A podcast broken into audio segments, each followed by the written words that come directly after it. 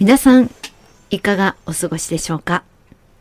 奇跡の一人レビューエンターテイナーの夏木レオンです。今日はレプラカン物語第4話ということで、髪型を角刈りにするということでお伝えをしたいと思います。いよいよ地方の初めてのお仕事が決まって、1年の中でほぼえー、10ヶ月ぐらい福島県で生活をしていたんですけれども生活をすると美容院もやはりそこで見つけなければいけないわけじゃないですか。やっぱり美容院はもちろんあるんですけれどもやっぱり行きたいところを探そうと思うとちょっと遠出をしなければいけなかったりするので時間をあんまりこうなるべく使いたくなかったんですよね。衣装直しとかもあったし振りの練習とかもあるので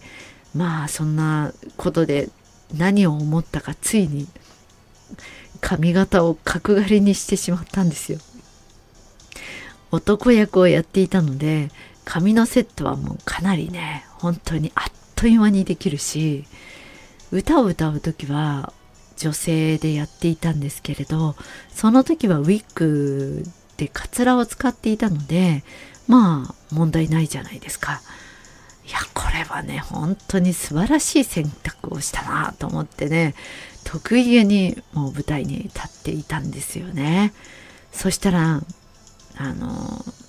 私は日本舞踊とかもやるので白い着物を着て登場した時にいやもうお客さんから掛け声がかかったんですよ。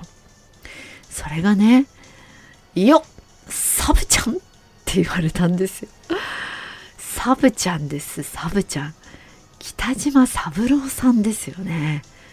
いやあの北島三郎さんは本当にねもう素晴らしい方でも本当尊敬してますけれどもやっぱりレビュー賞というのは夢の世界なわけでね演歌の方に似てるというのはやっぱりねこうよろしくないかなということでやっぱりねもうそこから反省をしましてあの髪はねやっぱりこう程よく伸ばしてきちんと美容院に行ってあのカットしようというふうにねもう反省をしました。やっぱりこうね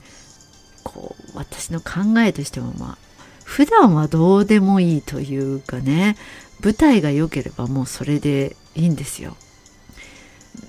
舞台でねもうそういうふうにやってよろしくない結果だったのでまあ反省してもう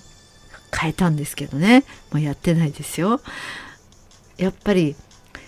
舞台の方でよくあるあるだと思うんですけれども化粧をする時に自分の眉毛が邪魔になったりするんですよね役柄的に。で舞台は自分の眉毛より大きく描いたりするので自分の眉毛がこう邪魔になる時とかはねもう本当に全てカットしちゃうんで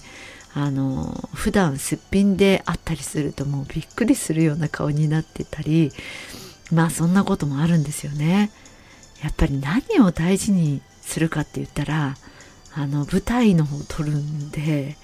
もう普段はもういいんです。捨ててるんですよ。なので舞台が良ければもうそれでいい。もうそんな感じで生きております。はい。今日はレプラカン第4話私が髪を角刈りにしてしまうということでお伝えをしました。もう角刈りはしてないですからね。はい。夏木レオンでした。今日も聞いてくださってありがとうございました。